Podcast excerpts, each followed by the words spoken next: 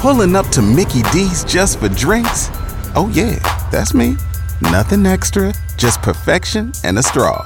Coming in hot for the coldest cups on the block. Because there are drinks.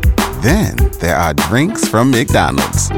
Mix things up with any size lemonade or sweet tea for $1.49. Perfect with our classic fries. Price and participation may vary. Cannot be combined with any other offer. Ba-da-ba-ba-ba.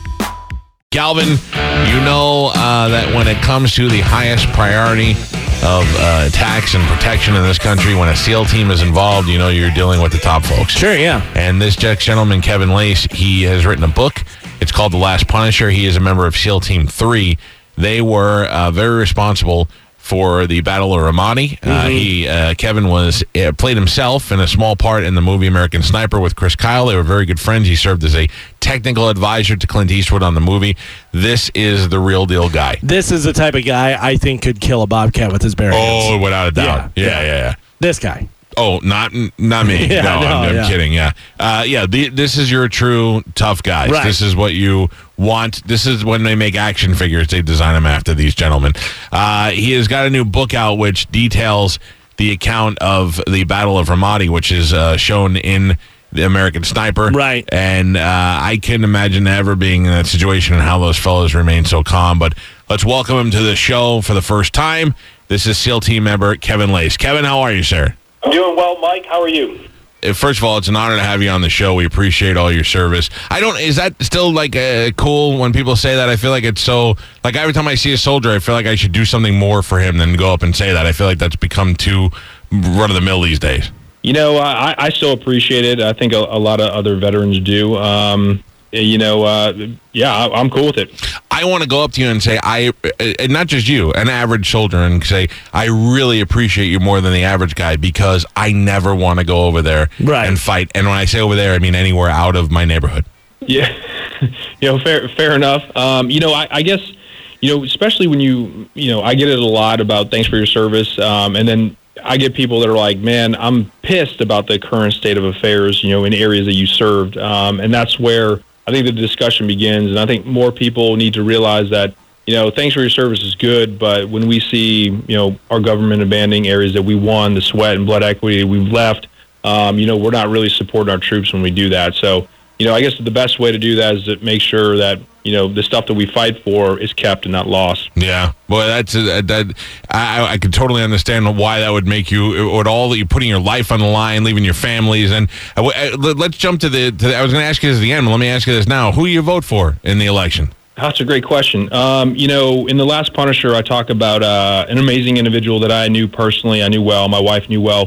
His name was Ty Woods, and he was in Benghazi. And, Ty was a great friend. He was a great friend to a lot of fellow SEALs. Him and Glenn represented the community well, and they were abandoned. Americans were abandoned in Benghazi. So when it comes down to leadership and when it comes down to the vote in November, we need to find people who are willing to actually take the oath and protect Americans rather than appeal to rhetoric and politics and, foreign money from speaking engagements. So I think you know where my vote lies. Yeah, well, let me tell you, and for those people who don't get what he's saying, the good thing about Hollywood is it brings situations to us that we may not see. Not too many documentaries, and when not a lot of people reading books these days. But when Hollywood makes a movie, you go see that Benghazi movie, and you realize how those people were abandoned. And if you could still vote for Hillary Clinton, I don't know who you are. Anyway, let's move on. Kevin's got a book out called The Last Punisher: A SEAL Team 3 Sniper's True Account of the Battle of Ramadi. Is this all from your memory, or while you're going through this, do you have time to take notes, or what do you? I mean, I would imagine you probably can relive this like you were there. Well, you were there. It's interesting. It's amazing how the mind works as the years go by and what you can remember and how you remember things. But in 2006, I started doing some of this stuff, and I kept a basic overview. And I thought, we're doing some gnarly stuff. When I get old and gray and I start losing my marbles, I probably want to be able to tell my kids what happened. So I wrote down a little bit, and that became helpful working with Chris Kyle for American Sniper, and then working on the movie as a technical advisor. So when it came to writing the book, I wrote down to the best of my memory. I employed some of my closest friends that were with us to, supplement, you know, those stories, and the stuff I couldn't remember in detail we left out because we didn't want to go ahead and overstep and take liberties. So what I know is in there, and what I couldn't remember correctly, we didn't put in. Is there a more scary feeling than going in one of those convoys and going down the road and knowing that at any minute a sniper bullet could come through at you, or you could run over an explosive device? I mean, you really don't know what you're heading into the entire time. You have to just be prepared for the worst. Yeah, you know, it's true. IEDs don't discriminate. It doesn't matter what your training is, what your fear factor is. You know, you run over a pressure plate, it's lights out. But you know, that's a risk you assume when you join the military. And I think what we try to do with The Last Punisher is paint that, you know, situation. And I talk about, you know, at times you're uneasy, you're on edge, and that's a typical human common response. But what we talk about in The Last Punisher, for what the team guys did, what the Marines, the Army, the Air Force did, it's what you do in spite of fear that defines you. And, you know, every single person who had a sane brain was fearful at times in Ramadi, but they were able to rise above and win that city, and that's the lasting legacy of Ramadi. This is Kevin Lacz. He's his book is The Last Punisher. He's a SEAL Team 3 member. He was a technical advisor on the American Sniper movie. He was friends with Chris Kyle. I would assume, with you being there, that both Clint Eastwood and Bradley Cooper did an accurate job of portraying not just Chris, but the situations. I think we did a decent job. You know, it's difficult to tell that story without Chris there. You know, and Chris's legacy is left in the hands of others. I think we did a decent job. And, you know, the impetus of writing this book was really the response to Sniper. And it was positive. We got a lot of good feedback, and people were like, you know, this makes sense. I can relate to this. But then I started to get, you know, feedback, people saying, I'm sorry you had to go through this. And I was like, what do you mean? You know, I got to work on a movie set. It was actually pretty fun. They're like, no, I'm sorry you had to deploy to Ramadi and see all that.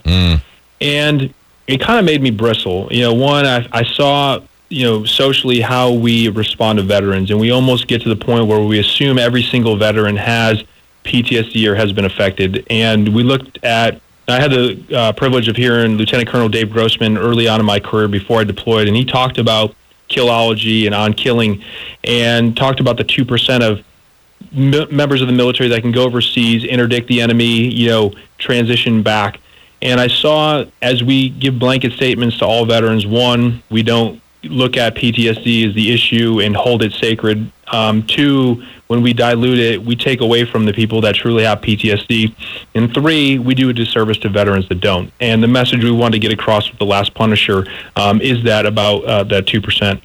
Well, I got to think that being able to keep notes and talking to your fellow soldiers about this stuff has got to be therapeutic, and for you to be able to write all this out now in a book and share your story with people has got to be helpful in a way as well.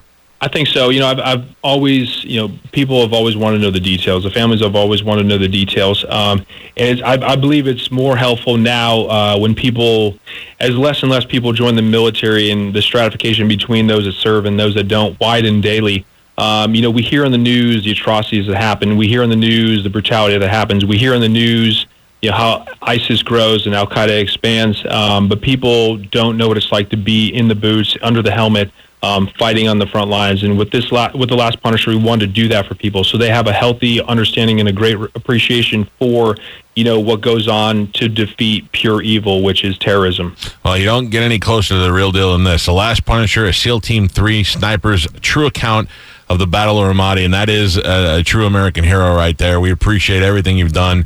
Let me ask you, I'm so non-military, but when you have SEAL teams, do each team, are they responsible for different things?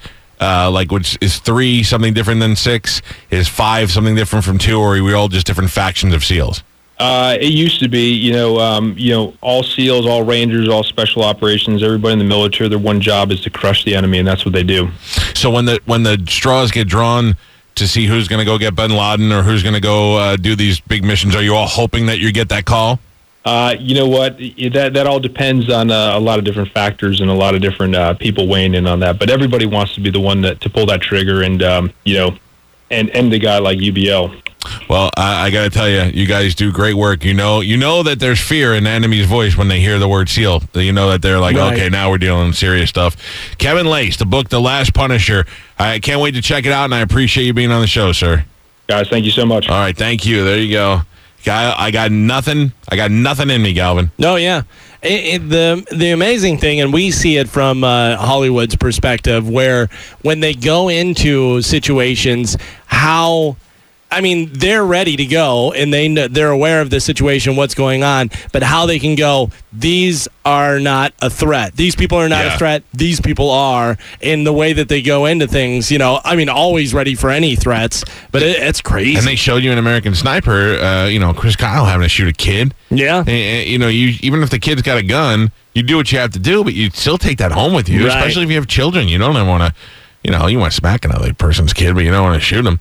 It's terrible. And the people that actually, he signed up for it after 9/11. He was a Connecticut guy, and after 9/11, he went and enlisted. And that's a special kind of person. And certainly, this country should truly appreciate every one of them. All right, there you go. Check that book out. And if you haven't seen, I love his subtle. Angry undertone about the Benghazi situation. If you haven't seen that movie, the 13 Hours movie, it is worth watching. When the situation first happened 2 years ago, as far as the election and stuff, when they start talking about Hillary and Benghazi, you're like, hey, she didn't send troops. I don't really know what's going on. Watch that movie, and they give you a whole rundown of how it happened, how sad it is. Michael Bay tells you what happened. Tells you a lot of explosions, I'll tell you that. All right, well, there you go. If you have SEAL Team on your, even if you're SEAL Team like 87, you're still dangerous. Sure. Waiting on a tax return? Hopefully it ends up in your hands. Fraudulent tax returns due to identity theft increased by 30% in 2023. If you're in a bind this tax season, LifeLock can help. Our U.S.-based restoration specialists are experts dedicated to helping solve your identity theft issues. And all LifeLock plans are backed by the $1 Million Protection Package. So we'll reimburse you up to the limits of your plan if you lose money due to identity theft. Help protect your information this tax season with LifeLock. Save up to 25% your first year at LifeLock.com/aware.